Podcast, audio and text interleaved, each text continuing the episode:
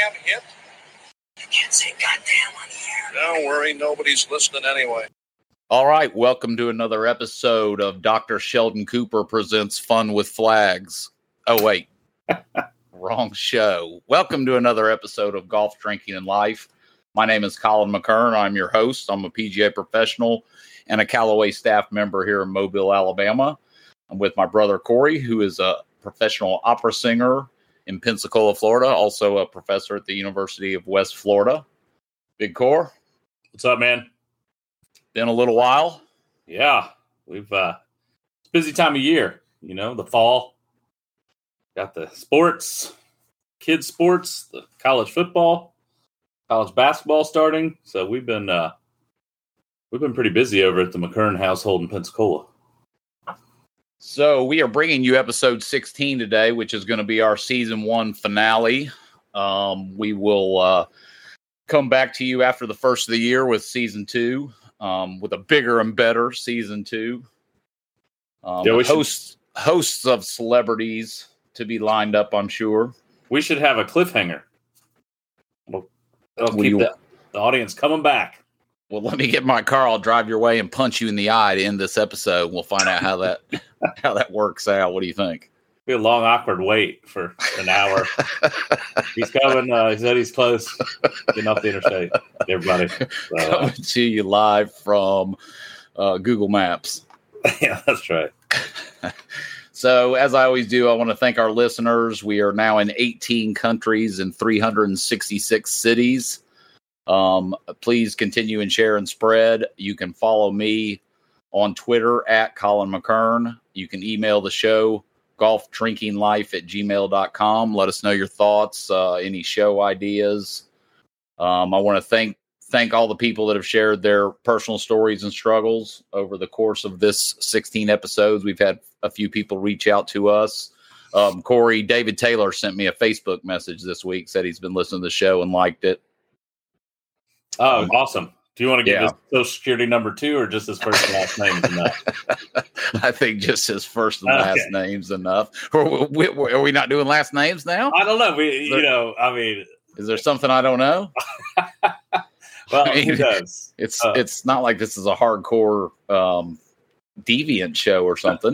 Well, I like, uh, you know, people from 18 countries are listening to us have the same dumb conversations we've had our whole life. Uh, I like that. um, yeah, there's something to be said about free though, isn't there? Yeah, that's true. Yeah, old Dave. That's uh, that's cool that he's listening. David worked with us at Oak Mountain State Park. Went to high school with me. As uh, Yes, his Yeah. brother was my age, Bobby Taylor, who is also a talented musician. yeah, Um, so yeah, David David goes back to the old Oak Mountain crew, as we call it. We should form like a adult gang called the Oak Mountain Boys or something. the Oak Mountain Boys. we could like go to grocery stores and help old ladies with their grocery bags or something. Oh, okay. I was thinking more of like a boy band, a man band. You want a gang? Like we're gonna go beat people with chains and steal their money, or you Uh, know? we could do a boy band. That'd be good. A man band. yeah. We could That's like- call I used to joke I was gonna get some of my singer friends together and start a man band called In Debt. yeah, that would be good. Yeah. That would be good. So you can you can find us on Apple Podcasts, Spotify, Pandora, uh, Google Podcasts, basically wherever you get your podcasts. Um, I want to give a shout out today to um, the guys that play on my pro am team with me because all, at least two of the three of them are, are diehard listeners, which is uh, uh, George Vance and Alan Bartoli, and then also David Delchamps. I know he's listened to the show some. I wouldn't go so far as to call him a diehard listener, but uh, um, all three of those guys they played in several programs with me this year, and they play a lot at the golf course. All, all George actually works at the golf course on the maintenance crew, but all three um, good guys and good golfers, and uh, just wanted to give them a little shout out this morning. Um, if you're new to the podcast, you should start with episode one. It uh, kind of gives you the reason why we're doing this podcast and why we started it out. And I think all the other shows stand on it on their own. But uh, my story is I am now 16 months sober, Corey, about to be 17 months here in November. Um, Yeah, I think the reason we waited so long to do this podcast is so you could stop saying 15 months sober. well, I think the last one we did, I actually said 16 months. That's why I still feel awkward saying 16 months. But we're not far away from getting into the years. So, Yeah. um, hopefully, we make it to uh, Christmas there, and we're at a year and a half. So we might be able to start uh, stop talking in toddler talk. You know, it's funny, uh, 16 months rather than saying a year and four months. I wonder why. Why is it two years is the when you stop months rather than one year? Corey, I didn't make the rules. Can you lay off me? I've been just said I've been sober for 16 months for crying out loud. Sounds like you're white knuckling it over there, bro. It's hard enough that you micromanage in my uh my uh Your month. stuff here. Yeah, yeah. Sorry. So, um, yeah. So, you know, those of you who've listened to the podcast know that 16 months ago I nearly died, and um, it was all self inflicted from drinking. Um, luckily, that did not happen, and I'm on the mend now. And, and I wouldn't say I'm pretty bad. I wouldn't say I'm back to normal because I'm not sure I was ever normal, but um, doing much better now physically um, and mentally. So that's where we're at, and that's all good. Um, is, that, uh, is that what you say first thing on a first date now? that I'm doing Hey, listen, okay physically and mentally. Yes. yeah. Listen, Like, I want to. While we're waiting at the Olive Garden here, I just want to get a couple things out of the way. yeah. Yes. I may say some absurd shit, but I will not murder you and put you in my freezer. That's pretty much how I. That's pretty much how I start the date. Online dating profile. is what it Yes. Yeah, and, and that and that's about how those profiles are. Actually, it's not far from that. Yeah, I guess uh, you know this. You can read between the lines. Like, I'm not amazing, but I won't murder you and keep you in my freezer. Yes, I mean you got to look for the for the for the uh, positive things, right? Silver lining. Yeah. So le- this is I want to talk about weather because finally we have perfect weather. All the bitching and moaning we've been doing on these shows, we finally this is why you live in the South right now. There hasn't been a cloud in the sky in three or four days here, and it's been 75 every day. Oh, it might have been 73 on Monday, but it's been delightful. Ah, so amazing. We earned this weather. And right now, everyone that was sitting up in Minnesota in July drinking a nice tea out by the lake, uh, they're getting snow probably. And now we have for the next several months. It's just going to be amazing. Yeah, so screw you, Minnesota, Yeah. to all two of our listeners there. Your beautiful summers. You know, I have to do some research on that. I'm not sure I've seen Minnesota on our uh, list of uh, states slash cities. Hmm. It serves them right. Well, we maybe we should have called it uh, ice fishing, drinking, and life, and we've got some nibbles. Maybe that'll be our spin-off show while we're in uh, on break here for for the Yeah. holidays. We got the uh, McKern Media Company is coming up some fresh ideas. Uh, It really works the drinking and life part, and then you can basically substitute golf with whatever you like. I mean, it could be the knitting, drinking, and life, or the quilting, drinking, and life. Right. Well, for me, it's uh, opera drinking and life, isn't it? For you, it's crack smoking, drinking, and life. I'm going to get personal on the podcast. so um so when i was in it's been a while since we've done a show so when i was in birmingham um just before halloween i took the kids to top golf I um, love it. it's the first time that i have been to a top golf have you been to a top golf corey I've been one time to the very same one that you went to in Birmingham with the aforementioned David Taylor and our buddy Andy, who we've mentioned on this podcast. Both friends from high school, friends from Oak Mountain. We used to play golf all the time together. And now we went to Top Golf, where uh, it's like the bowling of golf, but much better. all roads lead to oak mountain i don't care where we go That's right. Um, yeah, it was it was good. It was um I was um I was impressed with the whole um operation really. I mean, we I made a reservation obviously and then I, I, walked in and checked in just because I'm old and that's what you do. And the guy said they'll text you like 10 minutes before your bay's ready. And, and that, and exactly what they do. They text you your bay number and you walk straight to your bay and, um, then you have a waitress and, um, it was, we did two hours. I think, I guess that's the minimum you can do probably the minimum you would want to do too. Um, it was me. I took Colin and Ryan, my uh, daughter and son, and so it, it was fun. I, I, will say the one thing um, that I did that that I found interesting in the whole thing was so Callaway owns Top Golf now or owns part of Top Golf. I don't know exactly how that works, and they provide the clubs, right? And and the irons are fine, but um, you know, you got a bunch of people hitting at a driving range and and it's a double decker driving range. You're basically hitting off either story two or story three, um, because, so you can see the lit up targets and all that stuff. We we went at night, and um, the woods, the drivers are absolutely awful. I don't. They're remember. terrible. They're terrible. It like. looks like something you would find in a 1997 driving range by the side of the road in BFE, Alabama and I don't understand. Like you've done all this, all the balls have microchips in them. Obviously, you've spent all this money, and then when you get to the drivers, you're gonna you have like it, it just the worst.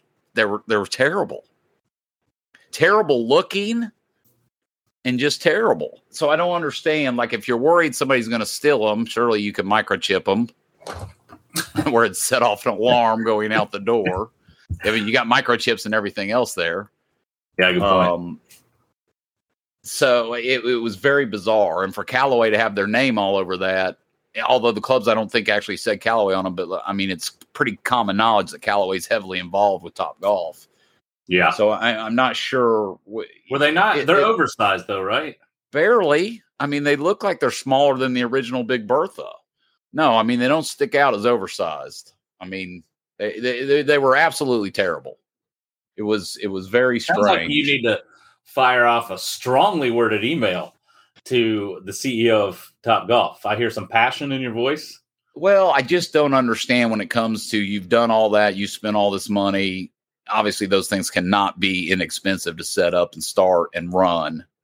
And I don't yeah. understand the the and then that's where you're going to cut cut your costs. I mean, they don't even you you could at least if they're going to be let's not use the word cheap if they're going to be inexpensive or whatever they at least don't have to look like you pulled them out of a bargain barrel. I mean just even the shape of them yeah. It, it, it, they're made to look like a driver you would never play with on the golf course assuming so you you don't steal it? I i don't know. I don't know who's walking out of there. I mean obviously you can bring your own the, the, you you you can bring your own clubs which I didn't see anybody. I didn't see anybody with their own clubs, but I would certainly bring my driver next time because okay, I started this by saying the irons are okay, but you're not going to really sit at Top Golf and hit a bunch of eight irons all day, are you?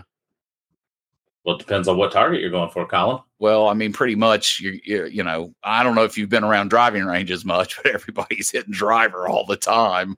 I don't think they're going to spend top dollar to go to Top Golf and and and like and work on their eight iron. I mean, oh, well, you know, yeah, that's good. For, for anyone who hasn't been, it's it's this double decker driving range with, you know, you sit on furniture, they bring you drinks and food, and you can play a variety of games. You know, the first person to score the most points, the first person to aim at certain targets, just like darts or bowling. Uh, and I found it to be, you know, we're pretty, you know, myself, I'm in a pretty busy part of life work is busy, kids are busy. It's hard to find, you know, you go play golf, you got to leave an hour in advance at least. You play golf for four or five hours, and then it's mandatory that you sit in the clubhouse for two hours. Um, so now we're talking about an eight hour day. It's just hard to get out and find that. I thought Top Golf was a pretty good, um, you know, you spend a couple hours, you enjoy swinging the club, have a couple drinks, have some food. I liked it. I think it's a good, um, not a replacement, but uh, no, I think it's very good, and I think it I think it attracts people to the game that it wouldn't normally attract. Um, it, and it's it's really not that expensive. Now, now, the way I did it, if you take two kids and it's just three of you, obviously the bill's all on me. So I think to re- reserve that bay in what's considered prime time during the evening, it was 160 bucks for two hours but you can have up to six people in that bay. Um, yeah. And so, you, I mean, you think about that if you went with three couples, if you had three couples together and you're dividing that 160, obviously that 160 is before you order anything to drink or eat. but as far as just the golf part, um, it becomes more affordable if you're going with four guys or three couples or whatever you're doing. Um, it's it's really not that bad. Yeah. Um, and, and it was it was very neat. Um, and, and and the prices are different. Also, it's cheaper obviously during the day, um, because they're pretty much open all day. So, you know, I know that that most of those places have a PGA director of instruction because I'd applied to Top Golf a couple times there in Birmingham um, when I was kind of in between my golf career and my selling roofs and copiers and I wish Um, you'd have, I, I wish you'd have shown up and got the job, and they'd have been like, "So the director of instruction here works the hot dog machine. Um, so anyone that wants a hot dog, you are going to be in charge of. And if you want to give them some golf advice, you're more than welcome. but really, the hot dog machine is your purview. After seeing the way that it's set up, I do wonder exactly what the director of instruction does there. It's it's not it's not necessarily designed for giving lessons and stuff like that. But you could see if maybe, especially when they're doing like corporate outings, if you had somebody with some golf knowledge to kind of um, take the bays through their games and show them stuff like that, it would it would probably be um, it would probably be helpful. I mean, I guess there's a market for somebody that's bringing their clubs in there in the wintertime and getting a, just an individual lesson. I, I don't know exactly how all that works. I never got too far into the um, to the interview process. It was very corporate, and um, I wasn't sure if I wanted to do it or not anyway, because that's when I was out of the golf business and I wasn't really trying to get back in. So I never never went too far with it. So like, I never got too far into the interview process because what had happened was I filled out an application and no one ever called me. So I'm not really sure the details of what their expectations were. that's not exactly how that went Oh, down. okay. Yeah, yeah.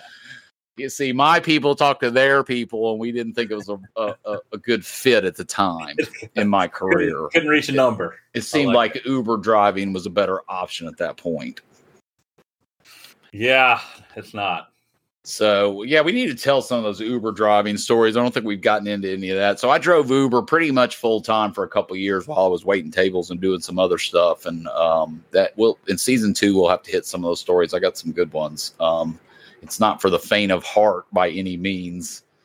Um, Turns out, you know, like the commercials, like in Lyft, they're you know, like a normal person gets in your car you do a fist bump, and you become you become best friends, you know, and you drop them off like at a block party, and maybe you join in.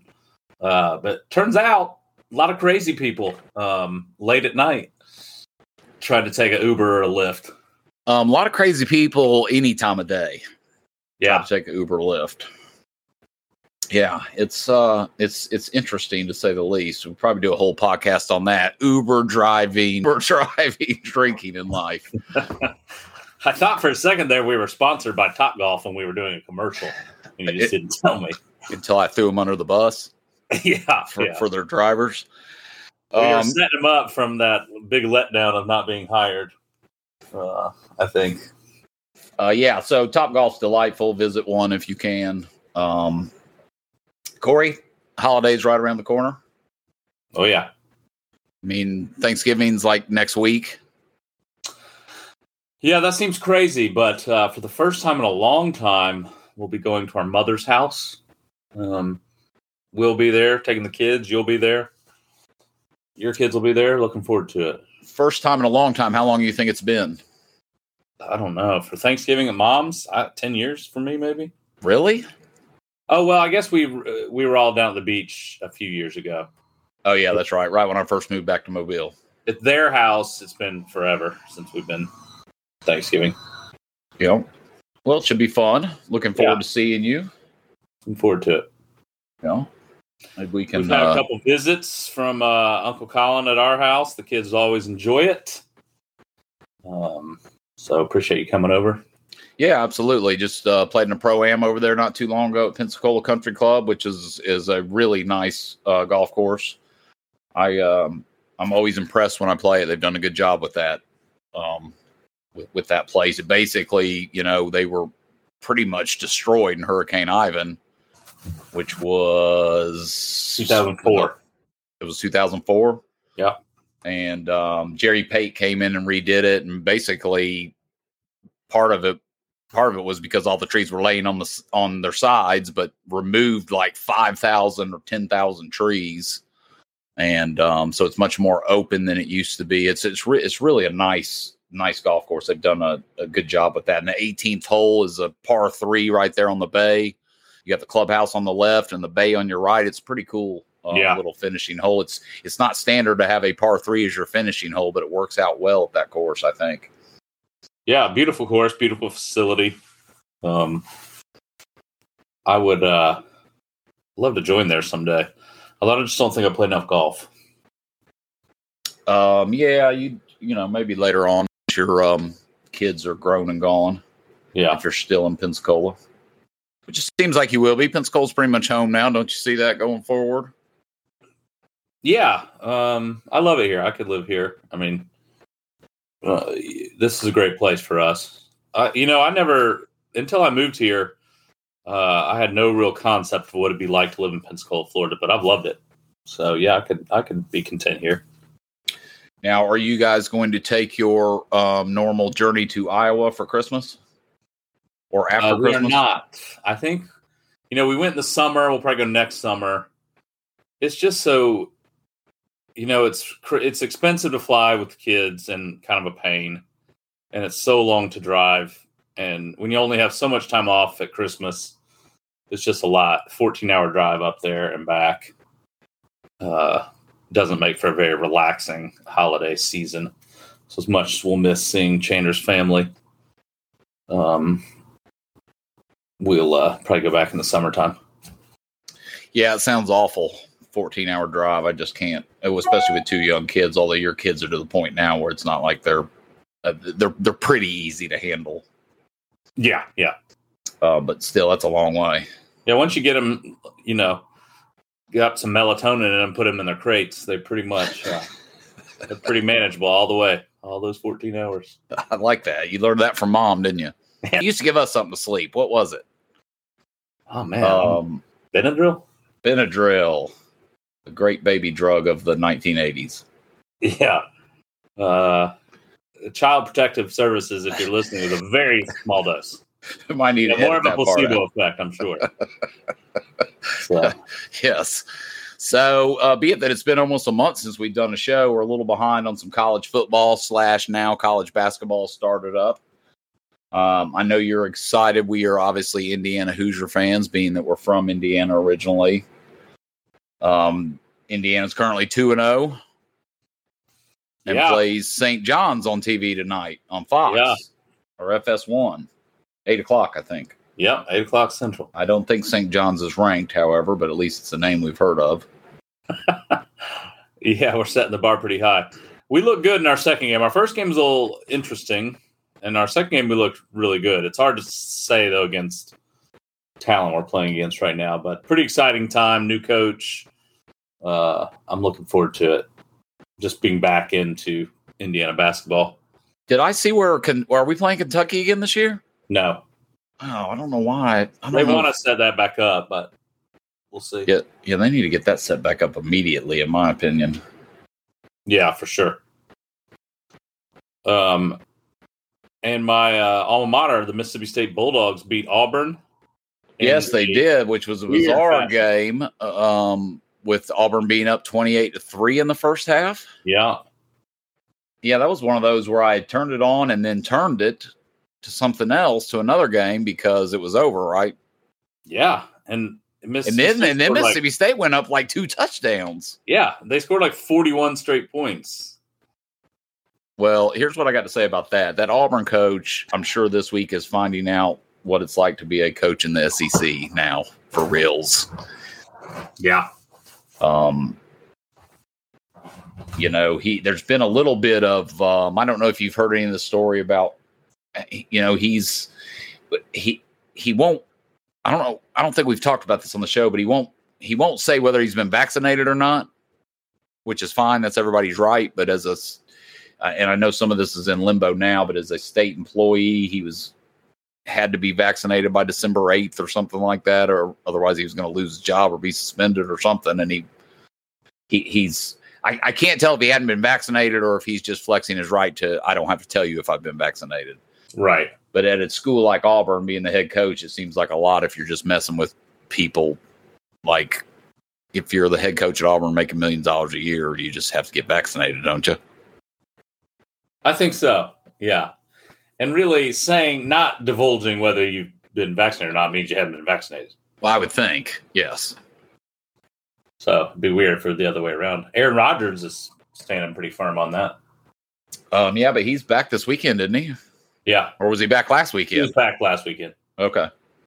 Um, Yeah, that was a whole. I you know I know it's a it's a weird time, and and I you know this being the first kind of pandemic of of the sorts in the internet age has been you know I, I don't know Pe- people get people get their news any way they want to get it now, and and and basically if you want to believe something, you can find um, ammunition to believe whatever you want on the internet, and, and I think is a dangerous thing. I'll say one thing. Man, people are much more confident in their opinions than I ever dreamed they might be. You know, Well, Yes, because you read one sentence on the internet, and if it fits your opinion, then you're like, "Boom! I've, that's it. yeah, I just found it." E- even if, if even if it was me that said it on this podcast, and you don't know who said it. I- you know, I certainly am not uh, a medical expert. You know, when it t- when we had Quinn and I took him to the doctor the first time, and she said he needs vaccinations, I said, "Well, listen, is it really safe?" I've read some things. She was like, "Yes, it is safe." As your pediatrician, I recommend. I was like, "Okay, enough said." Like she did all the medical school. Why would I be like, "Hang on there"? Uh, clearly, you don't have the best interest of my kid in mind. So. Yeah, yeah, it's um, yeah. I mean, you know, it's it's it, it's strange times we live in as far as that goes. Just because, like I said, there's so much information available, and so much of it's not um, what's the word I'm looking for? It's not legitimate. And you know, we we as humans have a tendency that if we read it, it makes it true somehow, whether that be gossip news or health news or whatever it is. And it certainly makes us want to believe it more if it fits our already um, opinion of said issue, whether it be vaccination or celebrity gossip or a- anything really.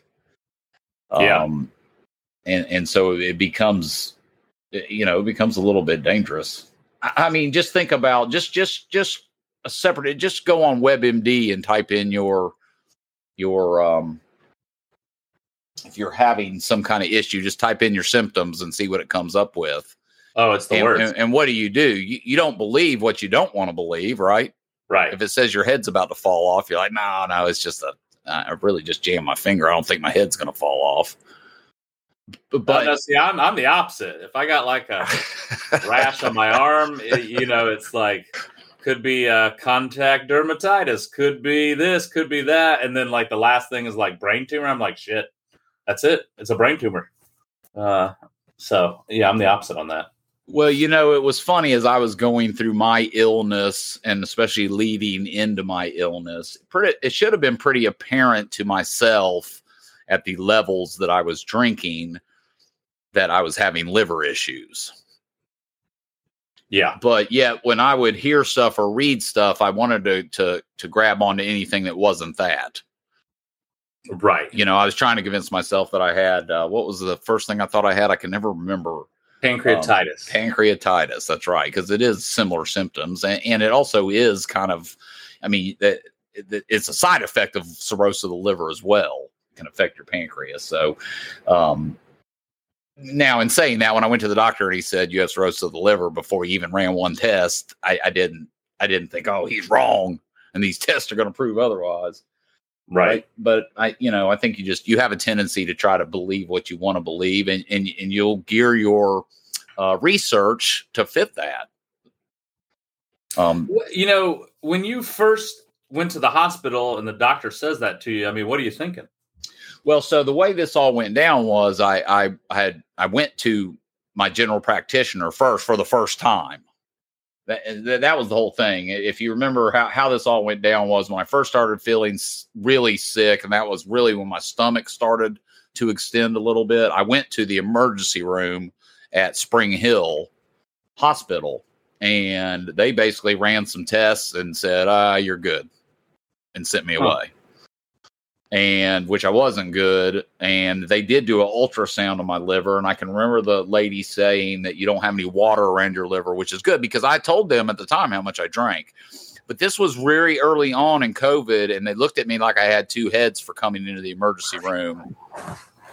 Um, I was the only person in the emergency room. I walked right in the emergency room at noon on a Wednesday and was in the back at twelve oh five. I mean, it was I was the only person in there. Yeah. And so then at that point, I was I had to wait for like three weeks to get into a general practitioner who I had, I had not seen one in Mobile at the time. So when I walked into the general practitioner before he said anything, or when he walked into the room, you know, I immediately told him what my symptoms were, and then I also immediately told him how much I drank before he even asked. And then, you know, he he he just said automatically. He said, "Yeah." He, he said, "Yes, I can tell." You know, he could tell by the extended the um, extended stomach. He could tell by the color of my eyes. My eyes were real, really yellow by then.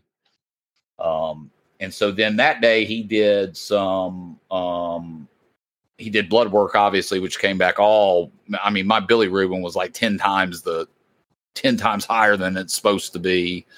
Um, I, I can't remember if they did an ultrasound that day or they did an ultrasound pretty quickly. Um, and so in the and the the big thing in that visit was so I needed to quit drinking, but he he didn't necessarily want me to quit drinking cold turkey because you can have issues from that as well. Right. Um, so it wasn't long. So now I'm waiting to go to the. Um, obviously, he recommends a liver specialist for me, and um, so now I've got a two week wait to go to that. And at some point in those two weeks, I quit.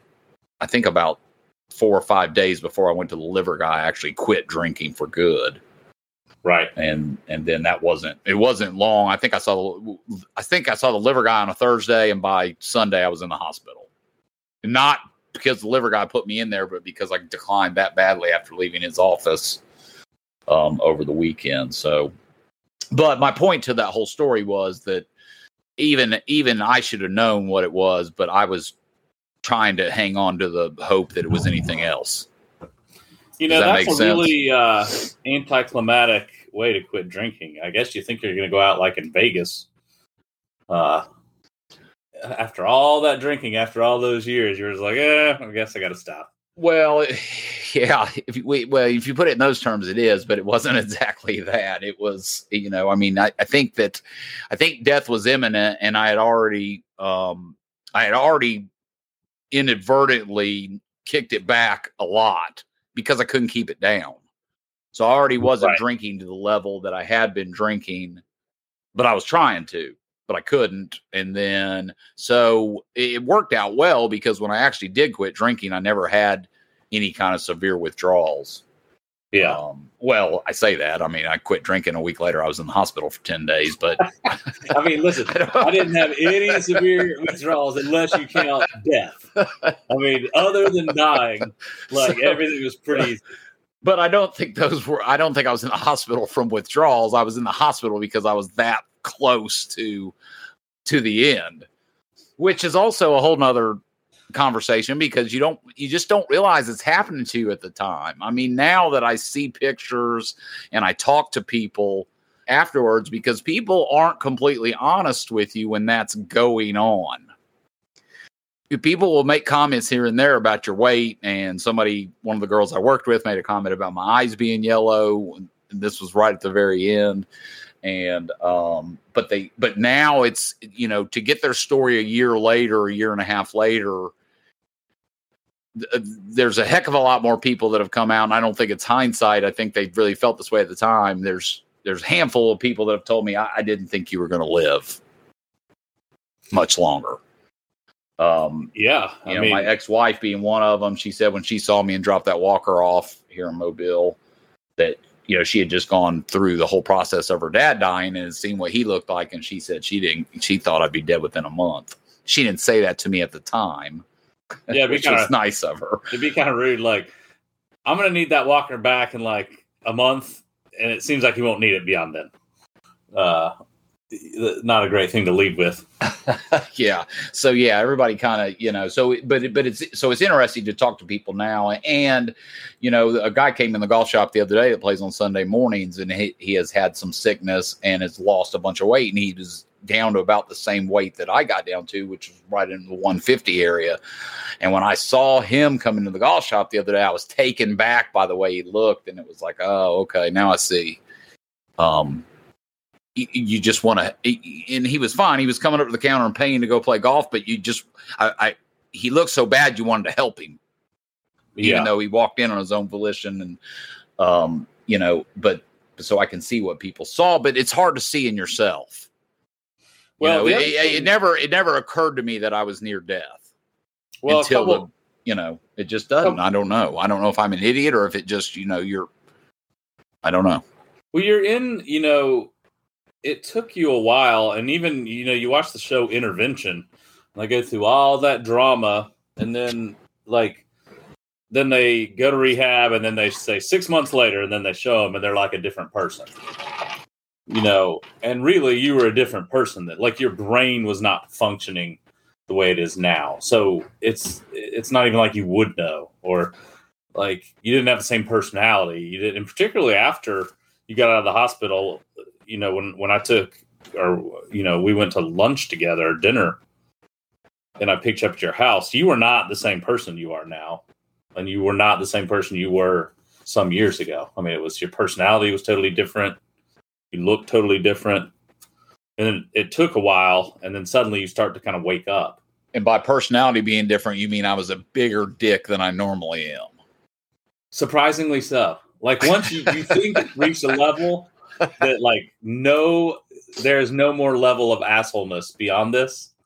And then you manage like a great athlete to get squeeze a little more out of your game.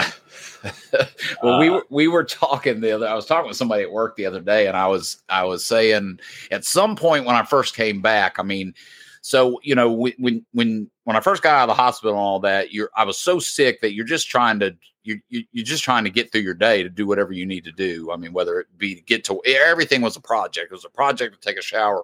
It was a project to get in the car. It was a project to get to work. It was a project to stand behind the counter. It was a project to sit on the stool. It was a project to sit to get out of the stool and get to the cash register.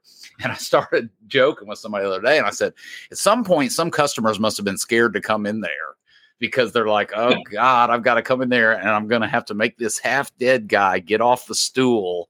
And he looks like he's going to break into a million pieces and fall on the ground. And I don't want to be the one that does that.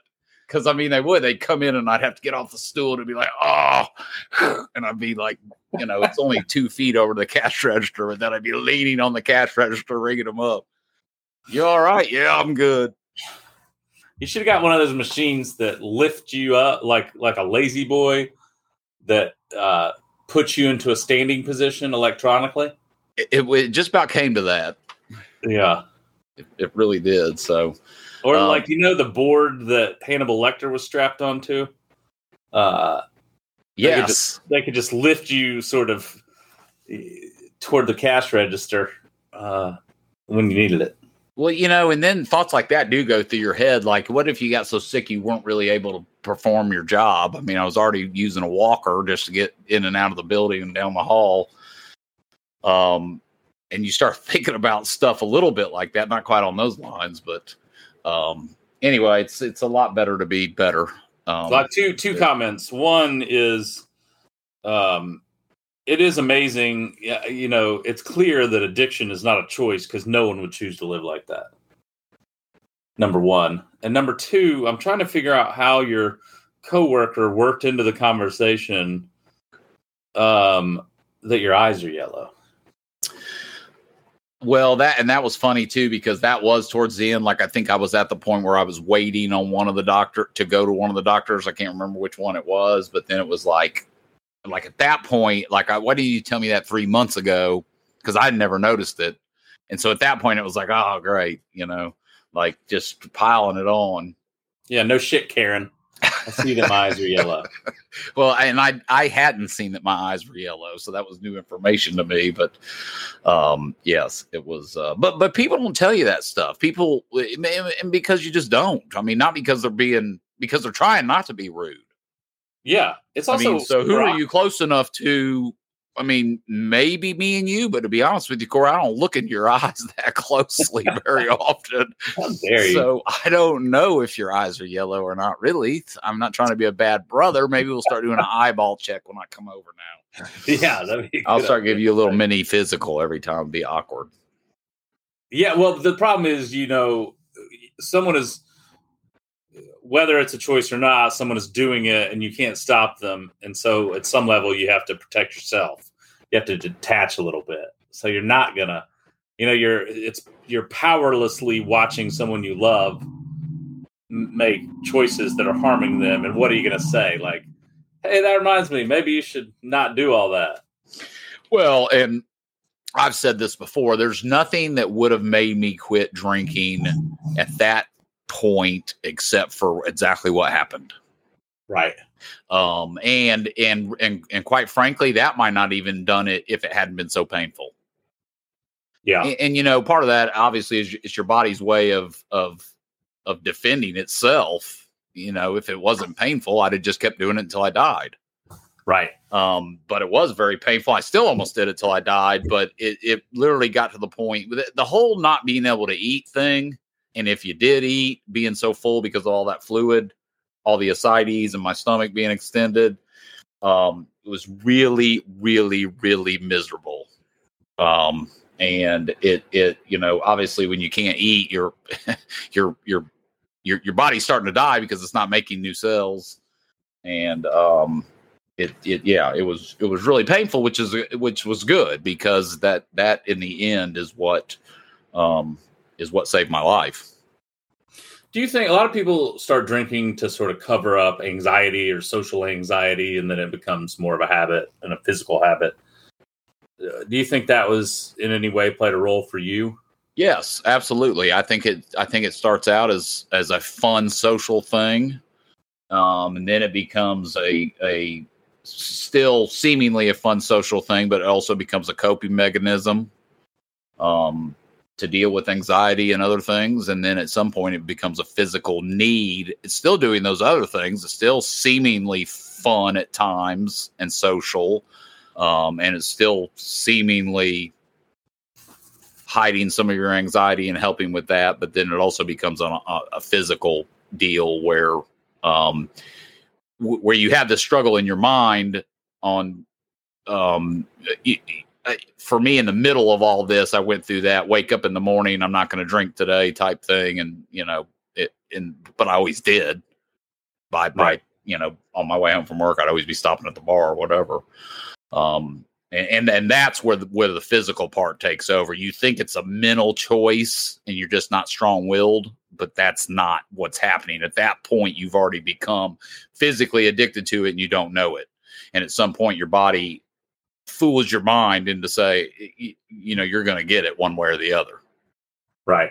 and and no no amount of willpower that morning is saying i'm not going to drink today and, Right. and, and and number one so what if what if you didn't drink that day yeah yeah if you string 100 days in a row of doing that but just if you didn't drink one day out of the week eh, it's not really going to do much for you anyway Right. and and, and your mind kind of your mind fools itself in that way too um eh, all kinds of uh ways to to trick yourself into you know well what's the point of not drinking a day if i'm gonna drink every other day? That kind of kind of attitude. But it Right. becomes but, but it becomes all driven by a physical um obsession for it. Right. so um what else you got corey? You got some opera for us today? Well, there's been, you know, uh, I hate to show the wizard behind the curtain, but there's we always have a running uh, list of topics we may or may not discuss, and we've had on this sheet for like 16 weeks. You know, Corey's birthday party in New York and sleeping with golf clubs and painted toenails. I've seen these two sentences every week we've done this podcast. We've never spoken of both of these great events. you do know nobody else can see the sheet right Uh, Yeah, I do. Yeah, Okay. that's why I was describing it in great detail. gotcha You know, you know, um, and so yeah, I guess we come by it honest because there was a story. I think it was I think it was our mom's graduation from co- no, we were too young for that then. But either way, mom's sister Sherry was in town, and uh, all I know is we woke up the next day in uh, in our old house. And the downstairs bedroom had two twin beds, and you were in one, cuddling with a pair of golf clubs. With a set of golf clubs, not a pair of golf clubs, Corey. I did say pair of golf clubs like I've never played golf. a pair of golf clubs. A whole that, that makes it sound much better than it was. I mean, a whole set, a bag, head covers, everything. We're in bed with you, and uh, I wake, woke up with all my fingernails painted, feet and hand and hands, and I didn't even notice until I was standing in the kitchen, uh, about to get breakfast later. So that was a highlight. Yes, and I do. I still think that was mom's college graduation. But anyway, yes. So let me explain the golf clubs a little bit. You know, that room when we had the two twin beds in there was a little bit tight, um, especially when I would come home from college and just throw all my crap on the floor. So for whatever reason, if I had my golf clubs in the house, a lot of times when I first came in, I'd just throw them on the bed um, to keep them out of the way until it was time to go to bed. And obviously, when it was time to go to bed, I was in no shape to uh, get the golf clubs out of the bed. So I ended up sleeping with the golf clubs that night. Yes. Yeah. Um, and yes, you. I, I think it was Aunt Sherry that painted your um, nails and and uh, Yeah, that's both right. your nails, both sets of your nails. I don't remember it, but uh, that's what I'm told. I believe. Yes. Yeah. There were some good times had in the Chandelier house there. Yeah, there was. Uh, the other uh, bullet point on this list is my 30th birthday party in New York. We rented the upstairs of a restaurant that we liked, and it was kind of a cool space, kind of a long rectangular space, bar up there. Had hors d'oeuvres and drinks. Invited a bunch of my friends in New York, and you and Dad flew up for that. so that- this would have been 2006. Oh man, yeah, that's right. I was like, yeah, that's right, 2006. Um, and that that that evening was special for a couple of reasons. It was very fun. It was great to have you and Dad there, but what like it was not uncommon then. The highlight I remember from you at some point was you sitting on a bar tray that was on like a service, you know, fold out rack and uh, you said someone put this bar tray on my bar stool. yes, it was definitely not a bar stool. Yeah, it was just a tray sitting on a, you know, support. And my buddy Chad showed up, um, and uh, he'd had he was overserved before he got there. One might say, and he the, first thing he said to Dad was, uh, "Oh, I heard you're an asshole like all the rest of those McKerns." And now And had he, had he met dad? He had that the first time he met dad. Uh, I think he'd met him one other time in in Central City, Colorado. We were doing a gig together, but he, he was not in his right mind, maybe. But then someone agreed to take him home, and just as he was leaving, he about fell down the stairs. And he turned around and he flipped a double bird and said, "Fuck all you motherfuckers," and then left. So, Well, I I was if Chad, if you're listening, I was thankful for you that night to take a little bit of the spotlight off of me. Thank you, sir. yeah, that's right. Um, yeah, so I was 33 if that was your 30th birthday, which would have been my 33rd birthday because our birthdays on the same day, three years apart. Um, yeah, it seems like I did not include you in that celebration either. That's weird. Um, yeah, I don't remember that, but you, you so I had been to New York a couple times at that point, and I want to say this was like my third time to come, and then me and Dad came together, Yeah, and so I guess I'd been there just enough. I thought I was kind of the expert in New York, like because I'd been there two times before.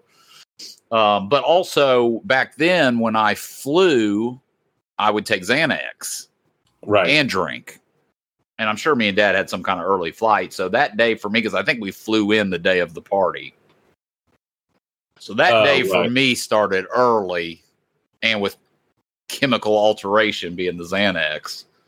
So it's probably a wonder that I was even standing up at that point of the night.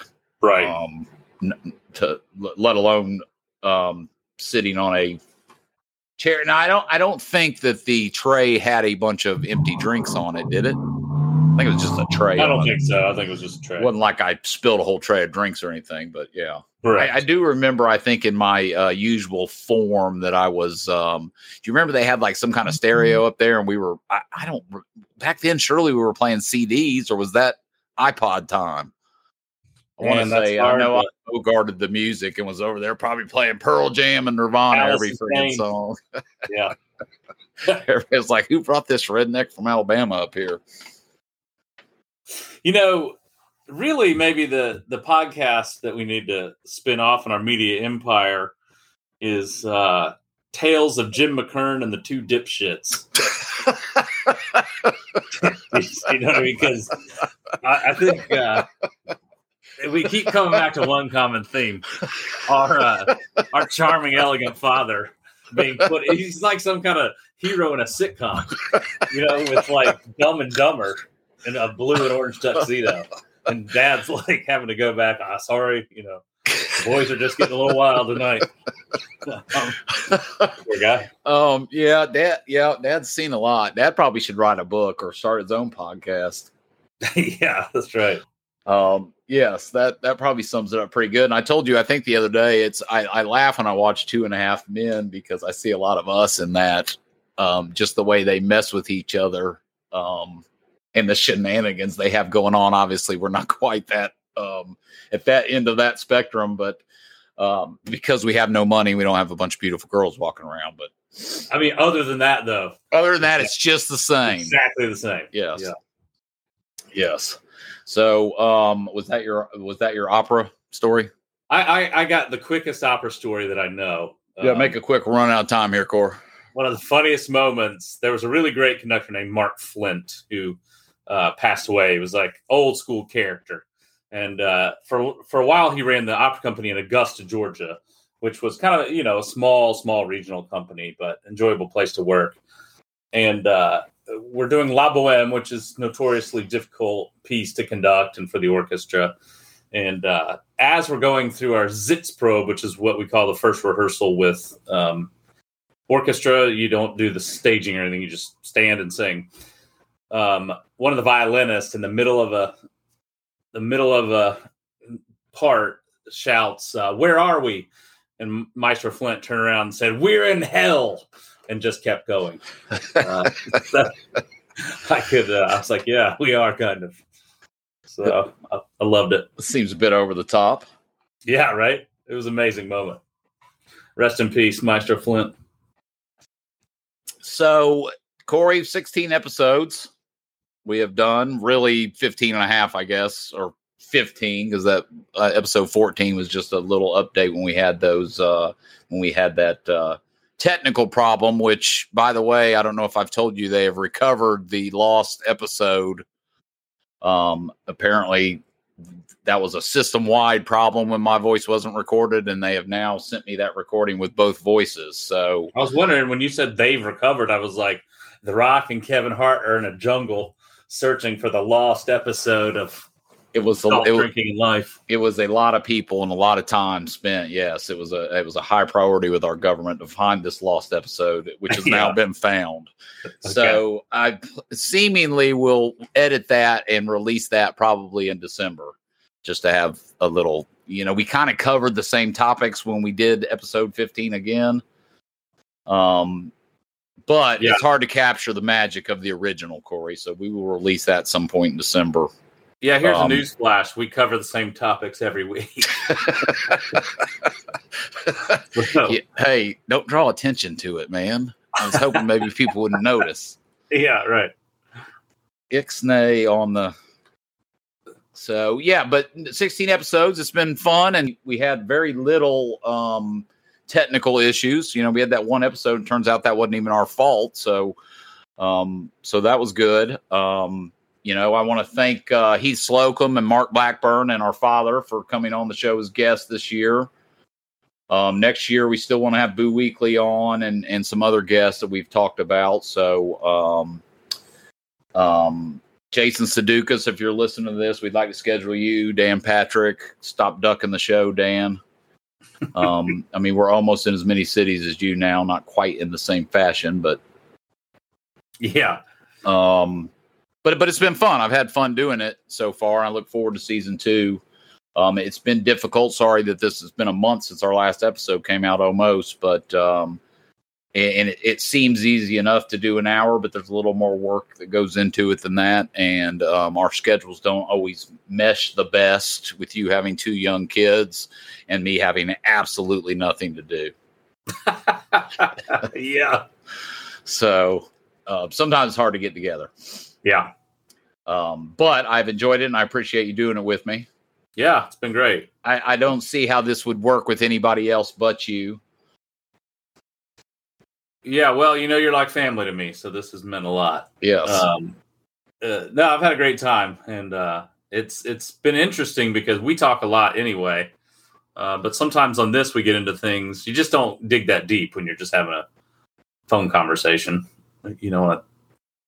Well, yeah, these are easy, and you, as you've noticed in the little um, in the outline I send you has gotten less and less detailed. Not that it was ever super detailed anyway. And then we pretty much just let the conversation kind of go where it wants to go.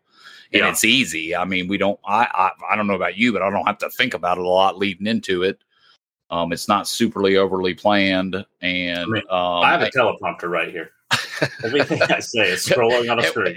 And and, and why I'm saying this, I'm I, am i am not sure it's that easy just to take two people and stick them on a podcast, and and I I, I don't think it would be that easy with just any two people. Yeah, does that make sense? Yeah. Um. So to everybody else out there, you couldn't do this. Only my brother. yeah. Thank you. Thank you. See. Um. So um, but I do look forward to season two. I look forward to seeing you um, Thanksgiving. Yeah, and um, you need to come over and play golf soon. I do. That's it. I just appreciate everyone listening. It's been great. Uh, been an enjoyable process for me, and I'm looking forward to getting back together after the new year. Yeah, um, we'll decide on a date to come back, and I'll probably touch on that when I re- release the lost episode. Be looking out for the lost episode that that, that our government spent no ex- spared no expense to recover. Straight from Al Capone's vault. Yes. So, um, and then we'll talk about, you know, I'm, th- I'm thinking that season two might start up around February or so. Um, we'll talk more about that. But, uh, Corey, good luck on your uh, quilting, drinking, and life podcast. In the meantime, thank you very much. I, I think you're really a talented quilter, and that should turn out well for you in the future.